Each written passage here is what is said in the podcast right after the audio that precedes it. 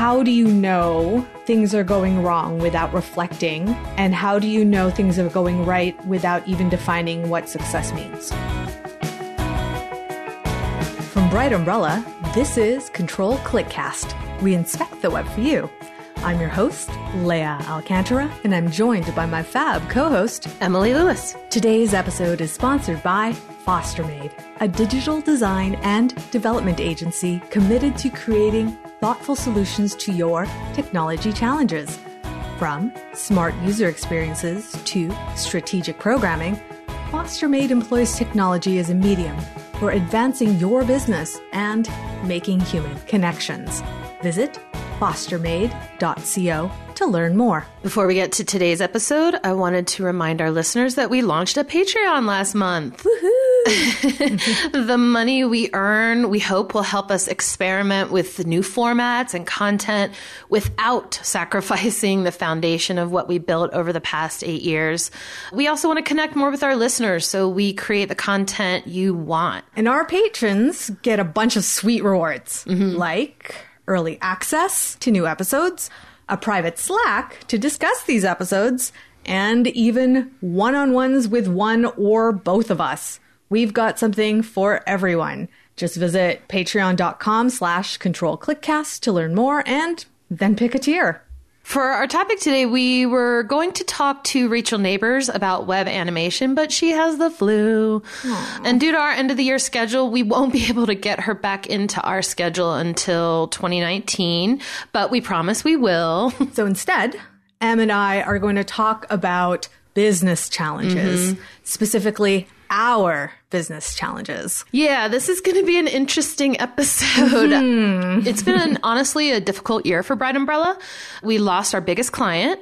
Leads and opportunities have been really slow, mm-hmm. and most of those we've gotten, we haven't been able to convert to a sale. In fact, it's been hard to get sponsors for this show.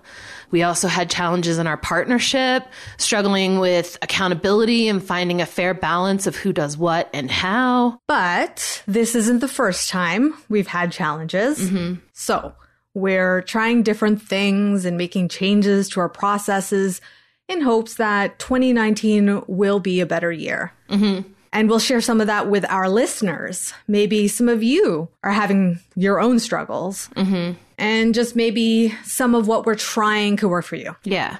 I feel like, I think we've mentioned this on the show a couple times, but people don't talk about the bad stuff so much. You yeah. hear a lot about success and how someone had a killer year, but you don't hear a lot about when things aren't going well. And I don't think that's good. I think it's no. important to talk about this stuff. You and I certainly do it in our business. Right. And I think it's important to hear others talk about it. For one, you don't feel alone, but yep. for two, you might actually find some new way to think about it that helps you resolve or move through the problem. And so I think that's one of the reasons why we want to kind of have this real talk episode about what's gone on in our business this year. Yeah, absolutely. And also to normalize it. Totally, because it is. Yeah, we're not the only ones dealing with this stuff. mm-hmm. Exactly. So we wanted to start with our partnership challenges. When I was, you know, kind of jotting these thoughts down, Lea, I thought it was so ironic that yeah. we started the year doing a presentation for Owner Summit about healthy partnerships and communication. And yet just a few months after that presentation, you and I were really struggling in our partnership. And it's probably been I don't know, I think our greatest challenge this year. Yeah, I would say that's true. And I think it's one of those things where just because you know what to do or the tools or even can see what the challenges are, actually putting things in place when people are involved, mm-hmm. right? And money is involved and mm-hmm. the business is involved, it's a lot easier said than done. Mm-hmm. So we're not going to share everything today. it's not everybody's business. But I'm thinking that some of the things we've outlined to talk about today might show up in other people's businesses. And even if you're not running a business, maybe this shows up in a team or right. if you're working for someone else. I could see all of these things coming up. So one of the challenges that we had, and frankly, I think we've had this challenge longer than this year. I yeah. think this year it just came to a head. Right. Is that So you and I have really what we thought was good communication, and we would have a check in every week or every other week, rather, Yeah. where we kind of how are things going? What new needs to be done? And we'd Right. identify tasks during that discussion every two weeks of what needs to move forward next. And Right. so we'd get those into the queue. For example, redesigning the Control Click Cast website. I think that's a perfect example. Yeah. So we started talking about redesigning this website three plus years ago, Yep. and it's still not done. and I think we um, mention it every like year in review. I know, it's really sad. But, anyways, it's not that we didn't identify what needed to be done. We did. We even had project management for it and planning.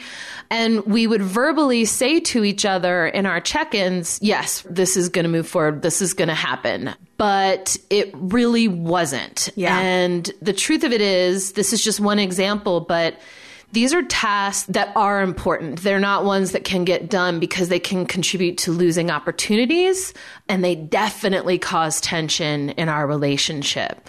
And so we spent some time the past few months trying to figure out why this was happening. So, just to offer my perspective, I'm such a task driven person. And so I was feeling like I was asking about things getting done, but they weren't getting done, but I wasn't being told why. Right. And then I didn't push. I just Right. sat back and was like, why the F is this not happening? What does this mean? Does she not care? Right. Does she not want this? Like my mind went to some of the worst places. Right. Because that's how I viewed tasks. And I viewed that if I said, is this happening? And she said yes, that that meant it was.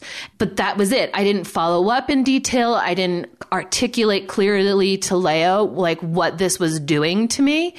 And then meanwhile, Lea, on your end, where were you coming from and where did the communication fall for you? Well, for me, I think, and we'll touch on this a bit, is with that business profitability mindset where if there was a client specific task that I had to do or a sales task that I have to do, that took precedent above everything. And the way I poorly managed my task was like, it's out of sight, out of mind. So to me, unless it was making us a ton of money, I was like, okay, it's not a priority. We'll get it done, but it's just not a priority to me. And I think it's just that like it depends on what's on the plate at the time. So it's kind of like, hey, we've got time. Okay, let's work on it. And then, okay, no, we have a client now. Let's forget about it completely. And that's not really a, a great way to deal with internal tasks because then nothing happens mm-hmm. when you have these internal priorities. Mm-hmm. Mm-hmm. So, one of the things we're trying to do with that is that, well, first and foremost, I'm kind of looking at the big picture each month and identifying what really needs to move forward internally. So, Yeah. we almost never have problems. I mean, not almost never. We never have problems getting client work done. Like, Yeah. ever. And I can't think of a time we've missed a deadline ever. So Yeah. This is purely for internal projects and operations. And so I take a big picture look at that each month and identify the things that seem most critical to move us forward and share that with Leah so she's real clear that no matter what happens, these things have to be at least touched. They have to be discussed. If they can't be done, then we need to figure out why and how to move it forward in a different way. Right. And then each week I sort of revisit it and make sure it's still aligned with what may have changed that week. So that sort of is the high level.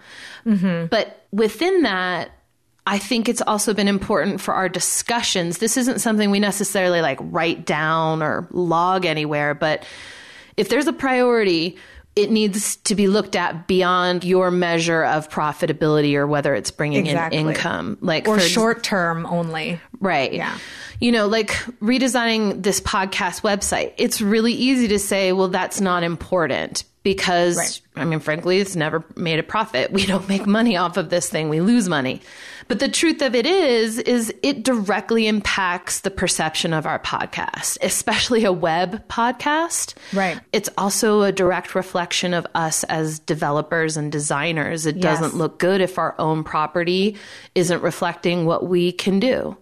Right. And if you take take those thoughts a little bit further. You could speculate. Obviously, correlation doesn't equal causation, but you know, this could impact our ability to book guests. It can impact our ability to get sponsors and listeners. So that makes it a priority. That so it's not money, but there's other things. So having those more detailed discussions that's less black and white and more the gray area of what a task might do for the business. Right. And also taking that larger view. So it's like, I think what I struggled with was I was just thinking about the specific task and not thinking about the big picture mm-hmm. impact. Mm-hmm. Right. And if we're even thinking about the other big picture impact, so you talked about the impact of perception of our show, but the projects we put out affects our perception as professionals period. Mm-hmm. Right. And that could affect people's perceptions of how Bright Umbrella works. Mm-hmm. And this one website isn't, of course, a reflection of every single project we've ever done, but it's one of the more prominent ones that mm-hmm. people have access to on a regular basis. And if we want to have the best people on our show to talk about bleeding edge tech or web or design, and our mm-hmm. website is five years old, that doesn't reflect well on us as Bright Umbrella. Mm-hmm, mm-hmm. And I think it's worth saying, because I feel like this at least has been our experience, is that all of that sounds really common sense, but we were not having that conversation. Right. I was just being like, why aren't tasks getting done? And Lea's like, oh, it's not a priority. Do you know what I mean? So right, was, right. we didn't yeah, take yeah, yeah. it any further. It was only until we were like, why are we disconnecting on this? That there was this moment where I think in my mind, I knew all the reasons why it should move forward, but I wasn't right. saying it to Lea. I wasn't reminding right. her about that, allowing her to kind of reflect on it from her perspective.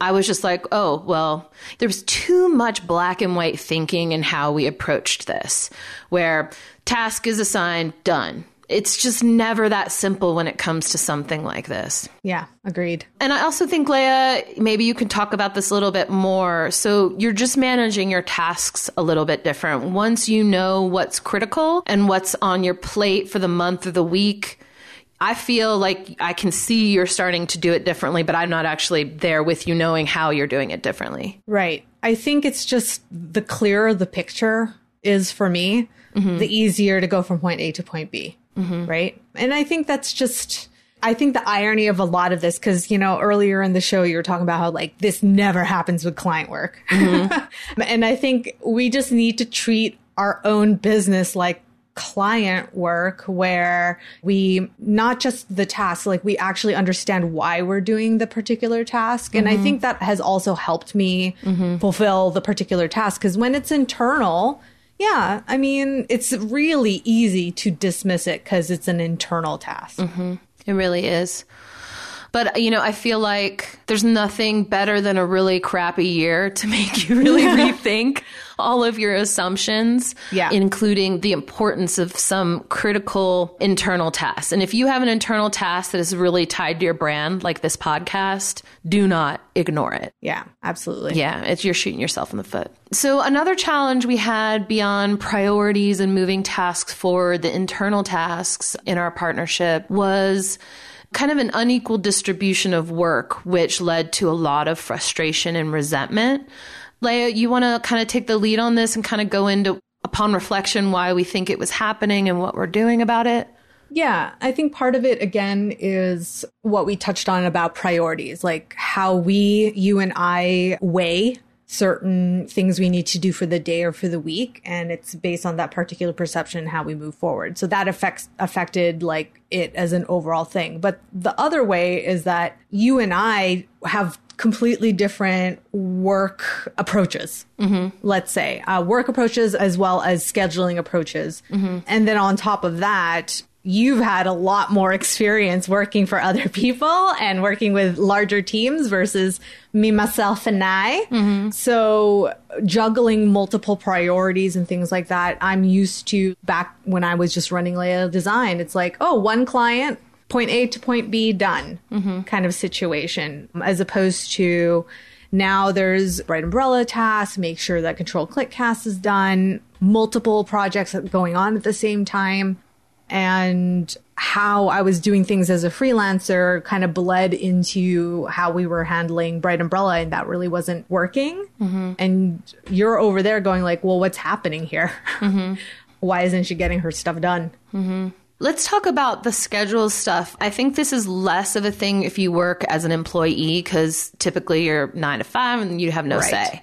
But when you work for yourself, you have the opportunity to decide what your schedule looks like, yes. what your life looks like almost. And I feel like again, upon reflection, we didn't dive into this deep enough when we were starting talking about becoming partners. Yeah.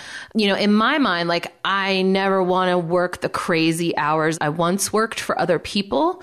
Yeah. And I kind of like starting in the morning a little later than most people start kind of thing. And for me, that's how I wanted my schedule to be. But I will put in those crazy hours when they have to happen. It's just sort of, I think, because I worked for other people for so long and it wasn't really right. an option not to, especially if like you're salaried, it's not hourly. You work until the work's done. And you wanted your schedule to be different. Like, yeah. I think you wanted your quality of life to be different. And we didn't really talk about that when we decided to be partners. And I think that's important. I think it's huge. Yeah we're talking about our particular situation, but I do think that this is an overall like industry wide situation over how do you divide time, quality of life, and actually mm-hmm. doing your work and having a particular output, especially those with families, right? You mm-hmm, know, 60 mm-hmm. hour work week might not necessarily translate well for a good home life, right? Yeah. And so I think that was a challenge to recognize that Lea wasn't, didn't want to take the same approach that I necessarily took to her schedule. And so what did that mean to the business? Like that essentially meant that I was carrying more than I thought, I guess was fair. It really came down to a perception of fairness in my right. mind. And I think one thing that was really critical for me to be able to work through it was kind of something Lea touched on is Lea has really never worked for someone else the way I have. Like mm-hmm. I spent better part of my career working for other people and I don't know, you just learn kind of what stuff is supposed to happen and in my mind I thought she knew and she didn't. So part of it is taking into account that it's not intentional or a lack of caring or that she wanted to do less work or wanted me to do more work. It's that there's so much that's unsaid when you learn how to work for someone else that if you don't tell someone, they're never going to know. And so, one thing we did is we really identified the areas that needed a lot more. This is how you do it. So really creating processes for everything internal from sales to how to manage tasks, how to look at your schedule each week, that kind of stuff. Right. So that it's really clear what next steps are and also to help each of us be more independent in our own responsibilities so there's less right. on the other person's shoulder we divide stuff up, but it wasn't divided in the sense of like you took it and went with it and with one area and I took it and went with it in another area, which yeah. it got a, a lot of muddied in the middle, which meant more time in areas that we just didn't plan for. So right. creating these processes really kind of says, this is yours. This is how you proceed. And even better, if Lea goes on vacation, those processes are detailed and I can reference them yeah. if I don't know how to proceed on a task that's normally on Lea's or vice versa. Right. So I feel like this sort of process oriented operations approach that we've never really had in the business is helping with that. Yeah. And I do think as we're talking, like those who have probably larger agencies are like, duh, employee manual. yeah. But as Emily pointed out, it was me, myself, and I for a long, long, long, long, long time. So mm-hmm. I dealt with my priorities my way, my time my way. And part of that was also a communication issue in that I didn't articulate that to Emily either. Mm-hmm. As in, this is, this is just the way I've always done it, you know, mm-hmm. and not really considering how is this helping my teammate? How is this helping the business? is this all in service of moving us forward versus it's just like, well, just because it's comfortable for me doesn't mean it was the right mm-hmm. approach. Mm-hmm.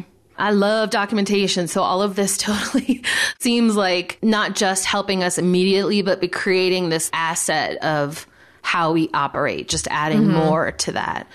And you know, I want to put this out there because this may affect other partnerships, but the reality is is that with the kind of responsibilities or the kind of experience that I have lends me to having more responsibilities right now we changed the ownership percentage of the partnership. And mm-hmm. this was something that was difficult. I'm not going to speak for you, Lea. This was difficult for me because it's not what I wanted right. in terms of how I envisioned all of this going. But the truth of it is, is that making this change made me feel things were more fair, which was really important right. to me.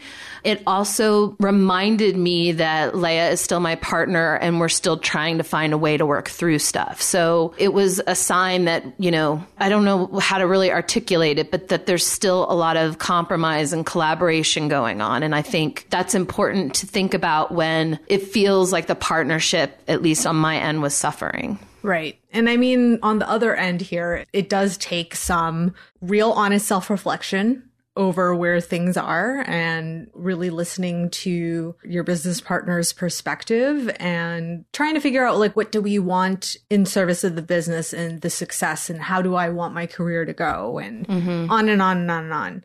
But also I am my personality is different from others. I know that some people struggle with this particular discussion because of uh, I know that there's people with power issues. Mm. and I just never that's not how I view this. I view this in the lens of fairness and reality, as opposed to like, I need to wrestle my percentage or whatever. That's not really where I'm at. It's more about what is a accurate representation? Is Bright Umbrella important to me? Is this still the type of work I want to do? Those are the types of questions that I ask myself. And, you know, between Emily and I, like, I think it's fair. So. Mm-hmm. I think the last challenge in our partnership is kind of the main challenge that affected everything is our communication. We always thought our communication was great, but it really wasn't it wasn't. We were not communicating yeah. enough about the things we needed to communicate right. about, which right. contributed to all the other challenges, I think. For me, I really think one of my biggest wrong assumptions was that our biweekly check ins were enough. Yeah, I would definitely agree with that. And I think because our check ins were long, mm-hmm. we thought that that was enough. But actually, where we're kind of experimenting with breaking up our check ins and all that stuff and upping the frequency. Mm-hmm. And I think that lets us be a little bit more aware of what's happening at the present mm-hmm. as opposed to just like, because you forget what happens like in two weeks. Oh, especially you know? if you're completely burned out or overwhelmed, which is like me yeah. right now. I can't remember what I did a half hour ago. right, right. So it's just like, well, having more frequent check ins. And I know that a lot of larger agencies do have those weekly reviews of where things are going to pivot. And it just wasn't something that Emily and I used to do. And now, now we are. Mm-hmm. And more specifically, as well. Because mm-hmm. I feel like we've always done the client overview and all that kind of stuff, but we never was like, well, frankly asking what went wrong this week. I think you just said the right thing, frankly. Yeah. I think that's where you and I were missing something. Because we'd be like, we would say, How are you feeling? And we'd be like, Oh, I'm really hopeful that things are going to get better. Because right. we were.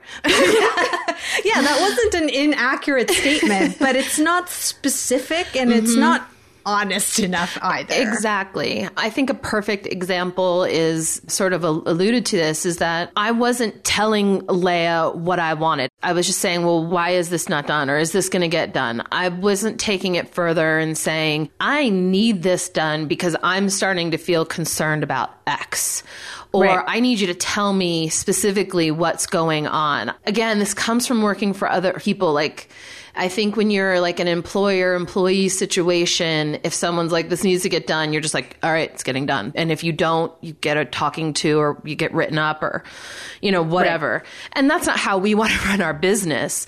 Right. But it's also kind of, it's what I learned in my head. And so, if I have a problem moving a task forward, I know I have to go talk to my manager about it because I know it's going to affect other people. And, you know, I wasn't explicit with Lea that I was like, I need to know what's happening this with this because I can't move this forward and this is happening. And I was just like, well, I want Lea to take ownership and be a partner and feel like I'm not telling her what to do because that was a big thing. I hate being told what to do.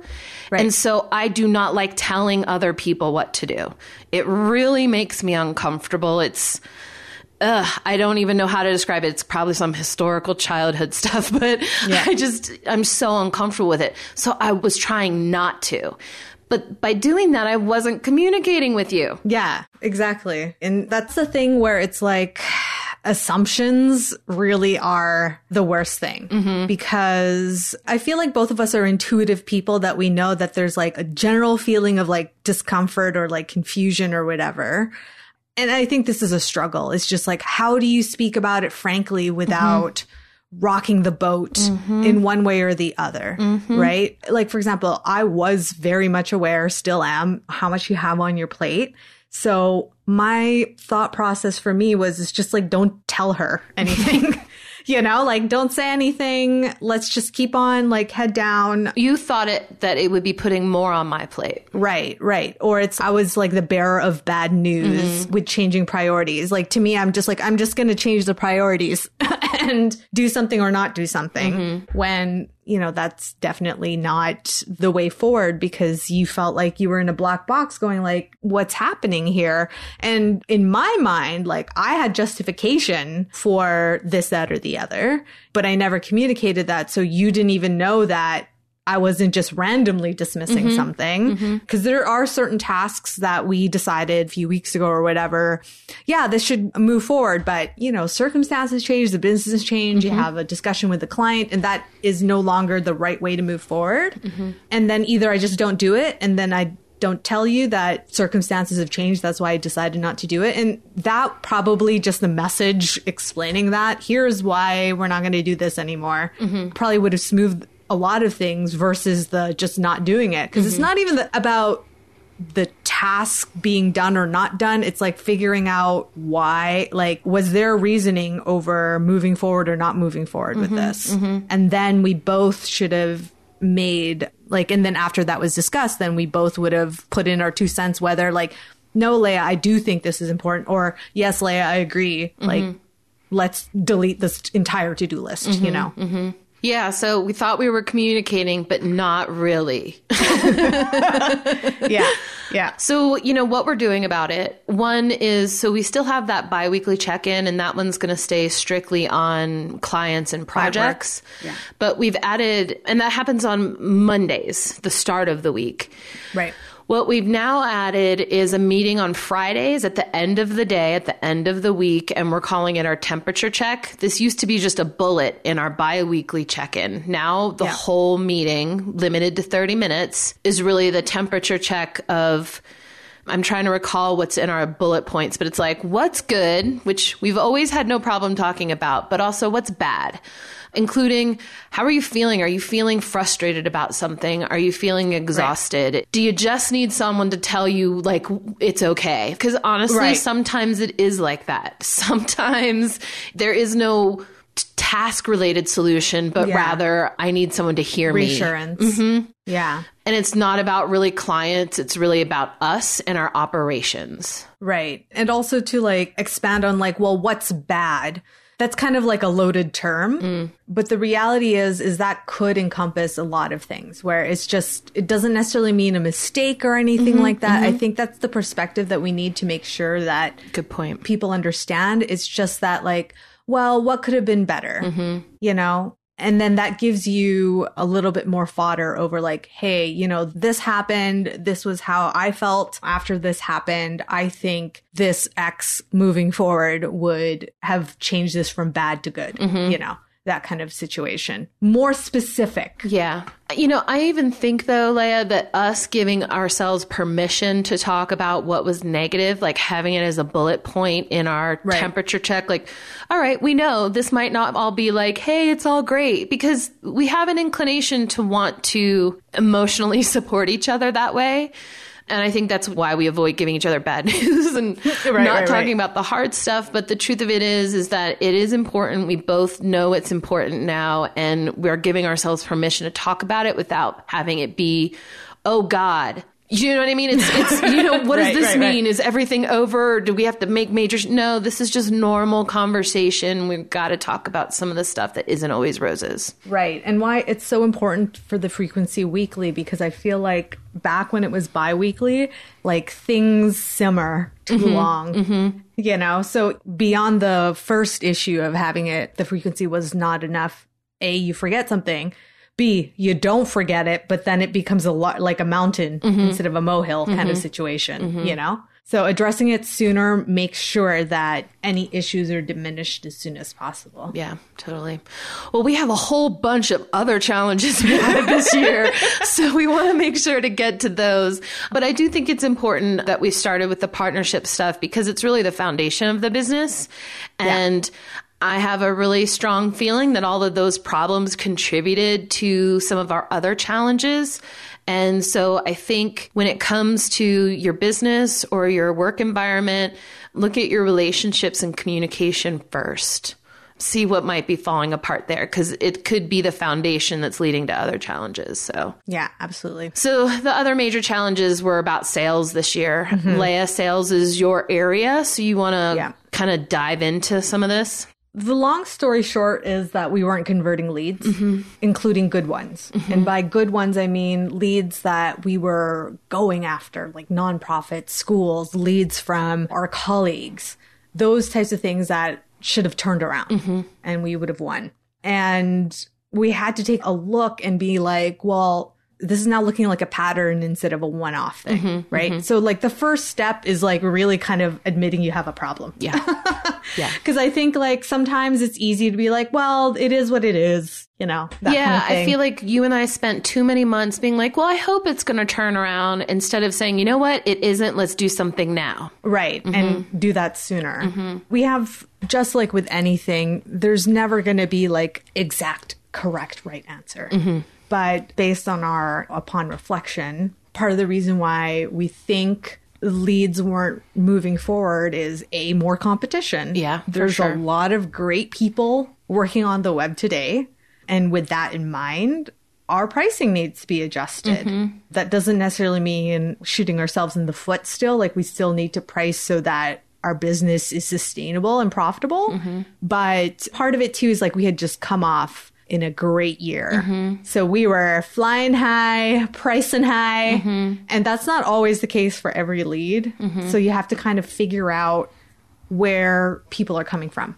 Yeah. Yeah. And on top of that, with all the pricing, the way we even presented the options, we weren't thoughtful enough about that either. Can you give an example of that? Because I think that might be something that would stand out to a listener. Like, what Right. do you feel we weren't thoughtful about that? Maybe one example.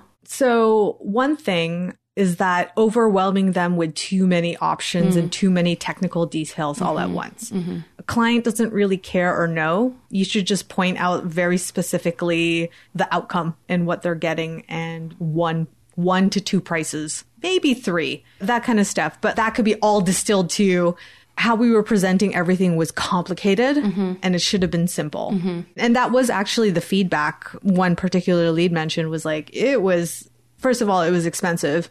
And second of all, it was just like there were too many bullets, too mm-hmm. many, too much info. God, we had a whole freaking series last year on how to talk to clients.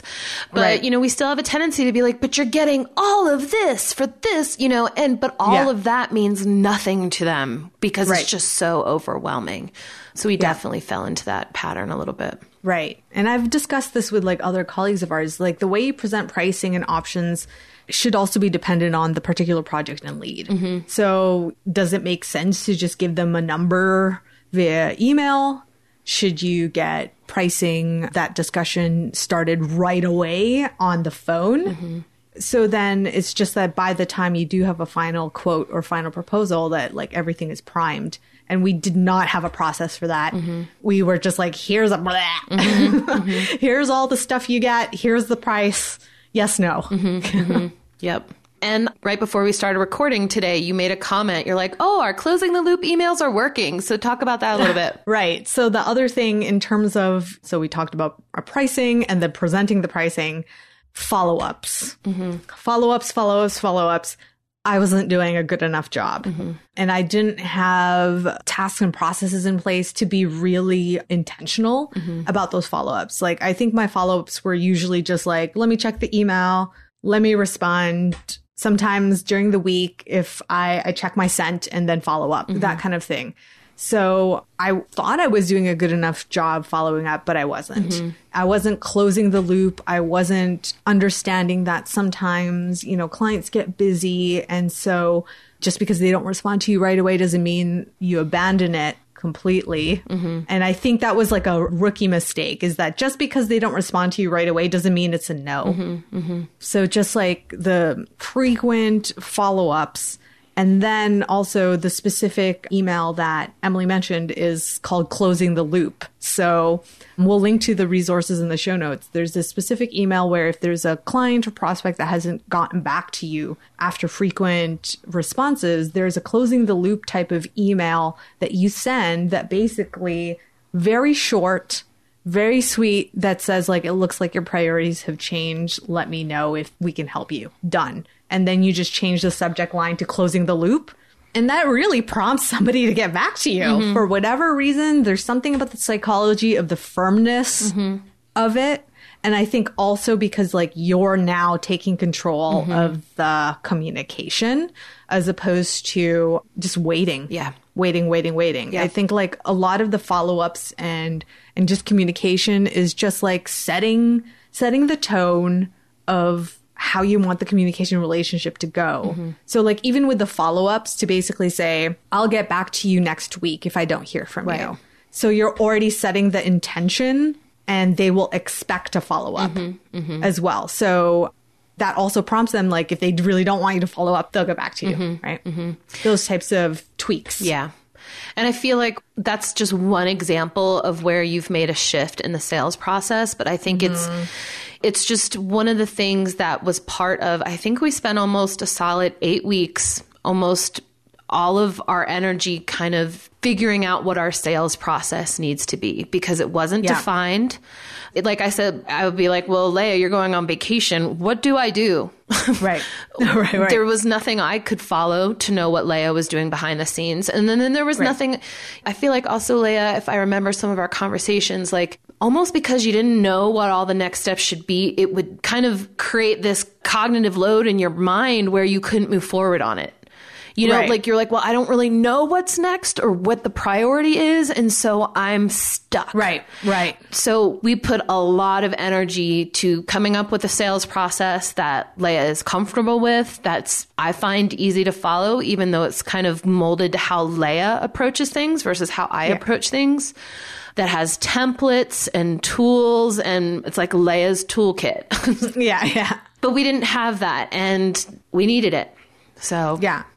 Yeah, absolutely. I think like a lot of things were just more intuition, mm-hmm. I think, and like how we, again, like I think a, a, lesson really is just being more reflective over like just because this is how you've done it in the past doesn't mean this is the right way to do things. Mm-hmm, mm-hmm. And just because you're used to it doesn't mean that's good. I want to just briefly sum up another lead, another challenge rather.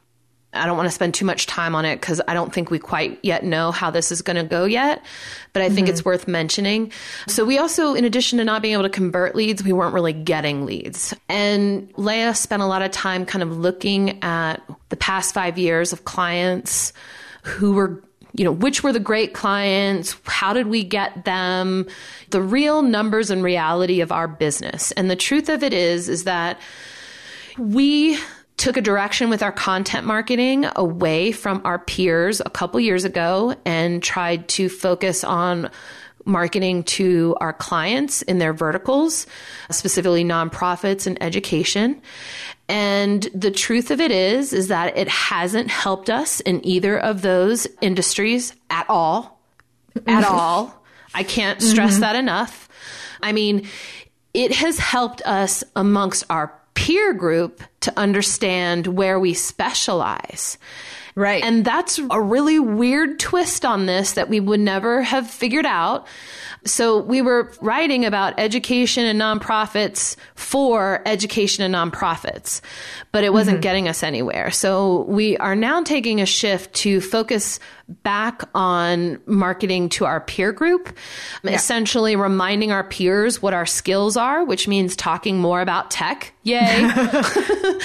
talking less about the client needs, the client value, the client benefits, because the clients weren't coming to us for that that kind of content effort. They weren't responding right. to it.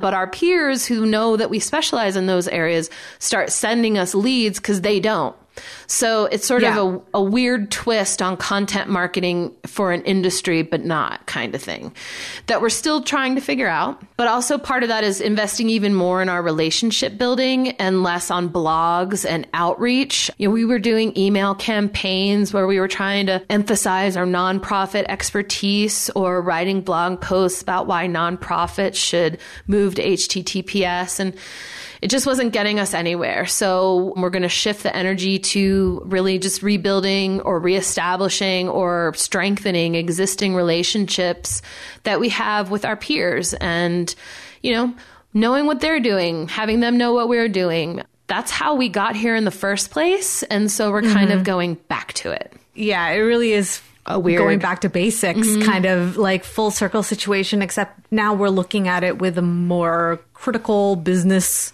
business lens mm-hmm. and, and, we understand the why as opposed to feeling like everything was kind of an accident mm-hmm. almost, mm-hmm. you know? We understand the reason why there's this particular perception. We understand why this is the way forward.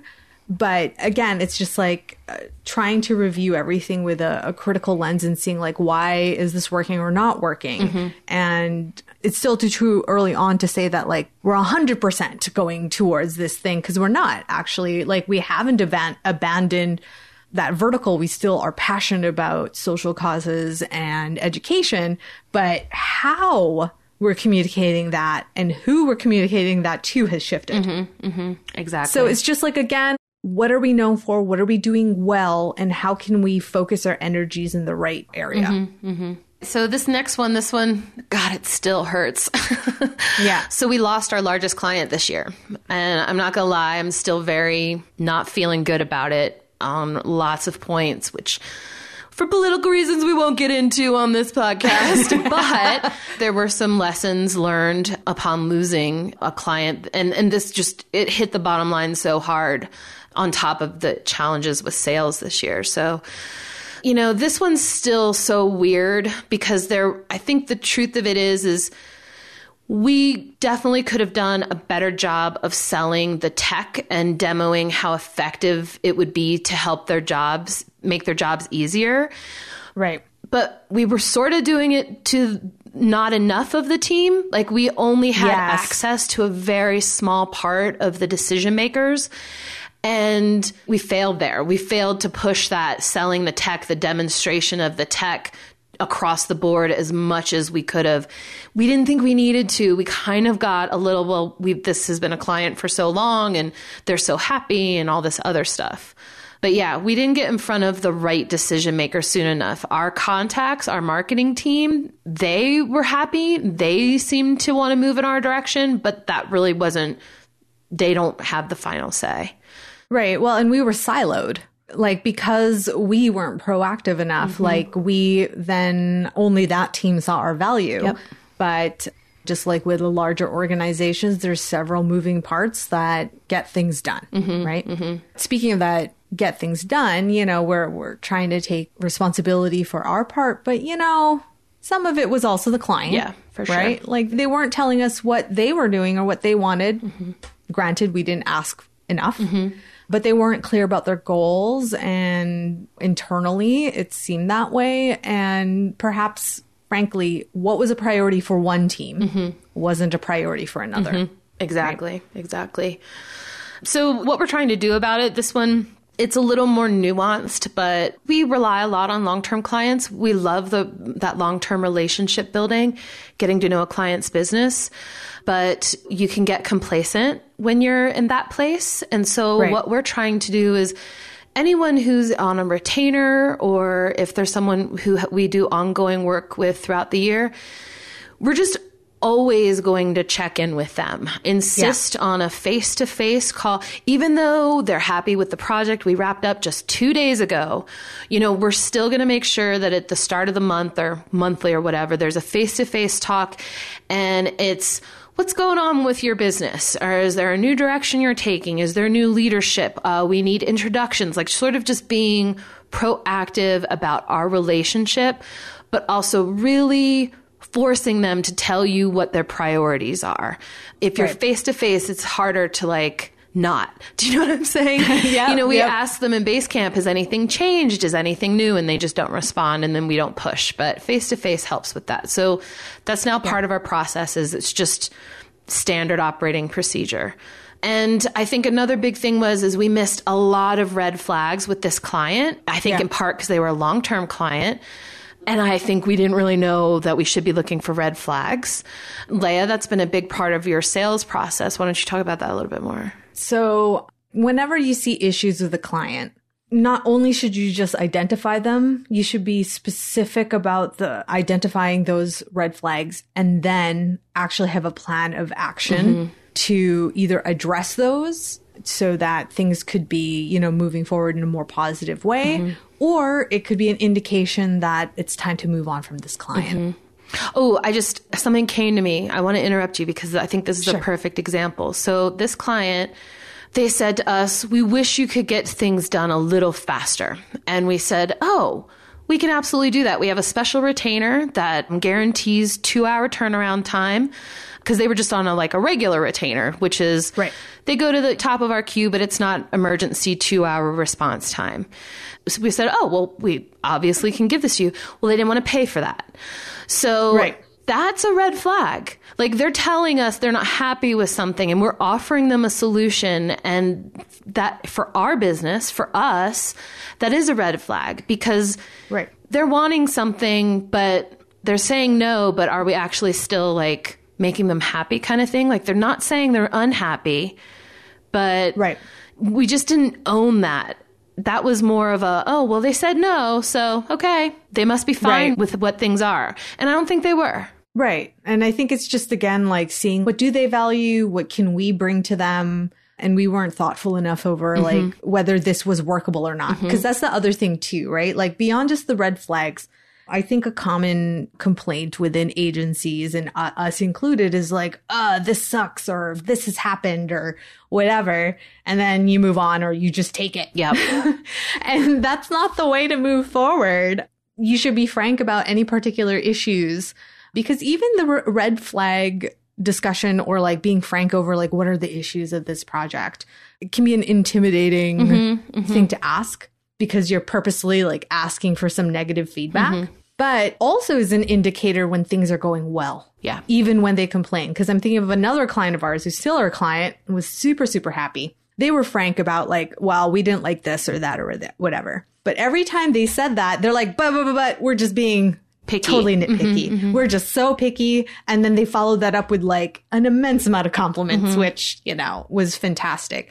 But what that showed is A, they gave us critical feedback in that we can shift mm-hmm. in the future. Right. And then also them giving that feedback and then following up with praise mm-hmm. or that kind of stuff is an indicator that the relationship is healthy, mm-hmm. that they feel that they can be honest with you about like critical feedback, but they want to continue working with you mm-hmm, mm-hmm. because they know that they trust that you can overcome those like little niggly things.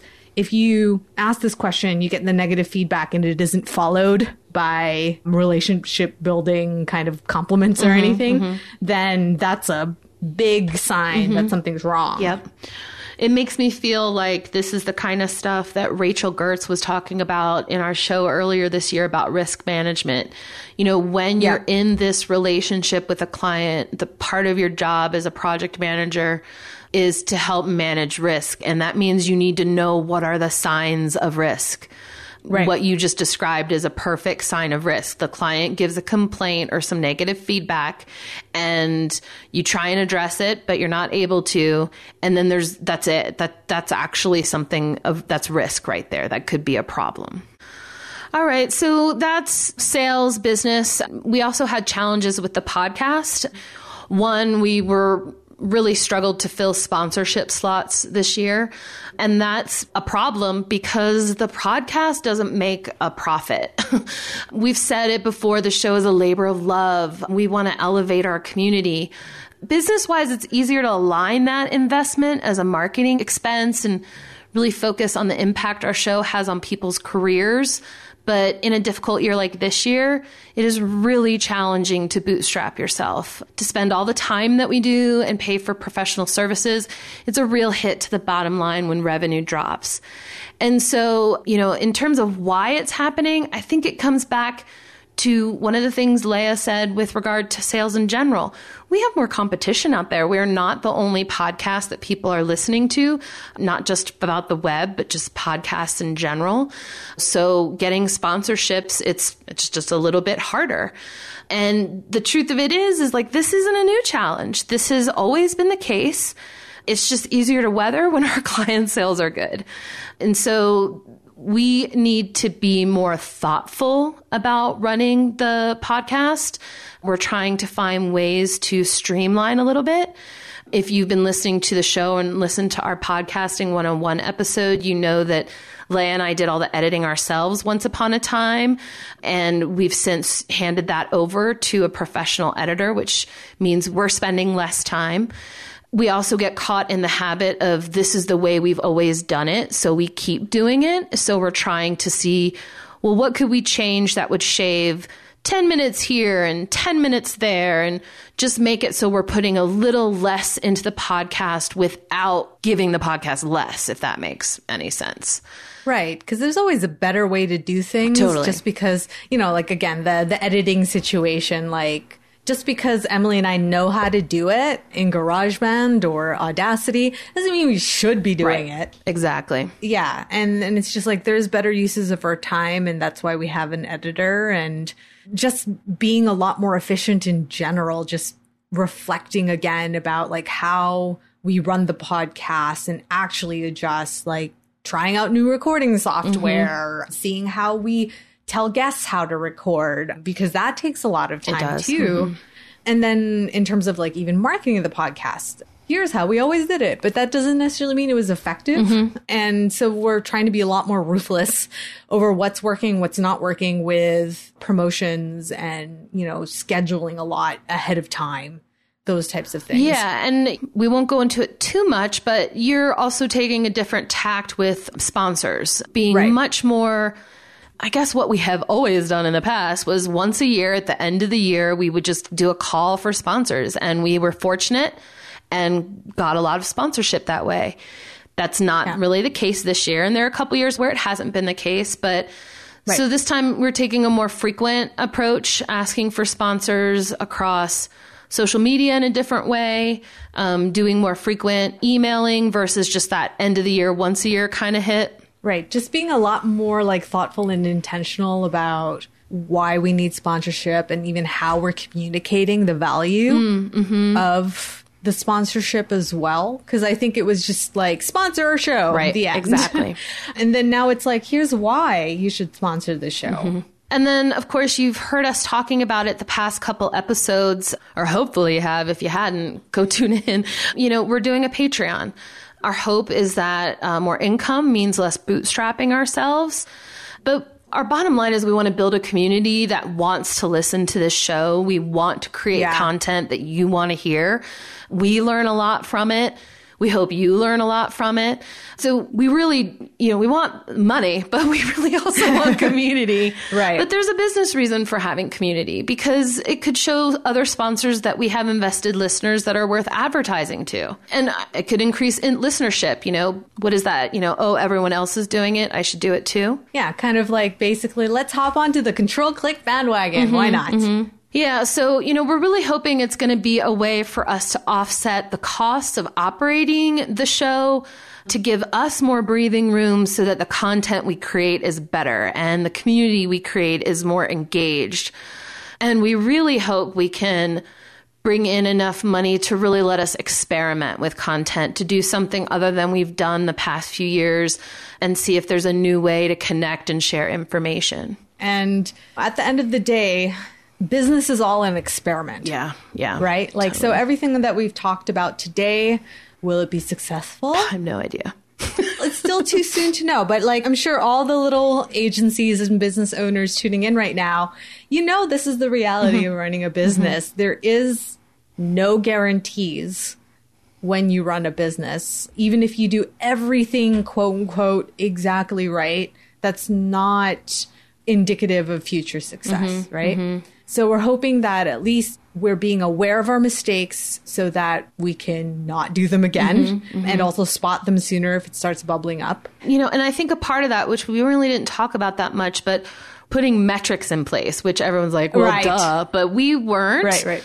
You know, we're like, oh, well, we hope we get more listeners. That's not a goal. That's just not right, specific right. enough. So, Right. You know, we are from sales to operations to our partnership every time going through a lot of changes, each time right. we identify a change, our task is to say, what do we hope to happen? When are we going to see if it's happening? When we look at it, if it's not happening, what are we going to do? If it is right. happening, what are we going to do? So right. essentially forcing ourselves to see problems sooner, see mistakes sooner by building right. that into every new decision we make. Right. And I also want to point out though, like, especially because I've had this similar chat with colleagues about measurement, like measuring anything, there could be a reluctance to that because it feels like you're tying someone into a box. Mm. But the reality is that how do you know things are going wrong without reflecting? Mm-hmm. And how do you know things are going right without even defining what success means? Yep. Right? And so that's what really measurement is at the end of the day. It doesn't necessarily mean let's put all the check boxes and then that's the correct way. That's not what we mean about measuring. It's just making sure that everyone's on the same page. Mm-hmm. And that we can correct the ship, mm-hmm. you know, if it's going off course or if we it's going completely right, that we double down mm-hmm. on the completely right direction. So just have perspective when you are measuring. Yeah. We're getting into the over an hour mark. Thank you for sticking around, listeners. We do want to share a few resources that led us to some of these things that we're trying. Lea, tackle the first one because this is what you've been doing a lot of. Right. Everything I'm going to say is really ask for advice. Mm-hmm. You need to ask for help. I know that's easier said than done. You know, I did a multi tiered approach.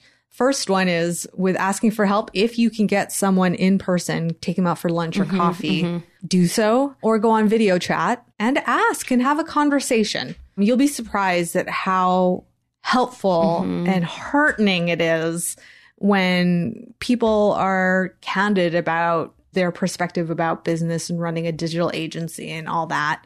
That's a lot of investment of time, but I think it's a worthy, worthy investment for less investment of time, but still like really great with that asking for help. If you are part of the craft CMS community, really join the shop talk channel mm-hmm. in Slack. Mm-hmm. It is just so, so great. It's like little bites of conversations. Sometimes it snowballs and a ton of people just put in their two cents. And sometimes it's just like, ask a question, get an answer kind of thing. And it's all specific to running a business. Mm-hmm. Um, and Emily, you'll agree with this. Go to a business specific conference like Owner Summit. Owner Summit. And any of the Bureau of Digital Events, we highly recommend that. That's again having that chat in person. Mm-hmm. So if you can't think of a trusted colleague, there's a ton of new ones you can make at something like Owner Summit and finally, like one thing that a lot of people forget is that there are business resources in your city. That's right. Ruben and Sherry talked about that themselves once on our episode they were on our show. Yeah, absolutely. And I know Edmonton, back when I lived in Canada, had also small business resources. Mm-hmm. Here in Seattle, I took advantage of Business Impact Northwest's free business consultation. Um, their services are actually geared toward women in business as well as people of color and other marginalized communities like the LGBTQ community. Mm. So it was like a great fit and free. Mm. and I sat with an advisor, a business advisor, someone trained in business, someone trained in sales. And he just listened and gave me critical feedback on questions I had about how I approach something, what my sales materials were, what could be improved. Mm-hmm. And it, I think it's important to get that type of advice from someone that isn't buried in the tech community mm-hmm. so that you get kind of like an outsider perspective. Yeah, I agree with all of that. I want to just throw one more resource out there for anyone who wants help with management, whether it's people or operations. Askamanager.org. It's a blog run by a woman named Alison Green and she offers incredibly practical and timely, relevant advice.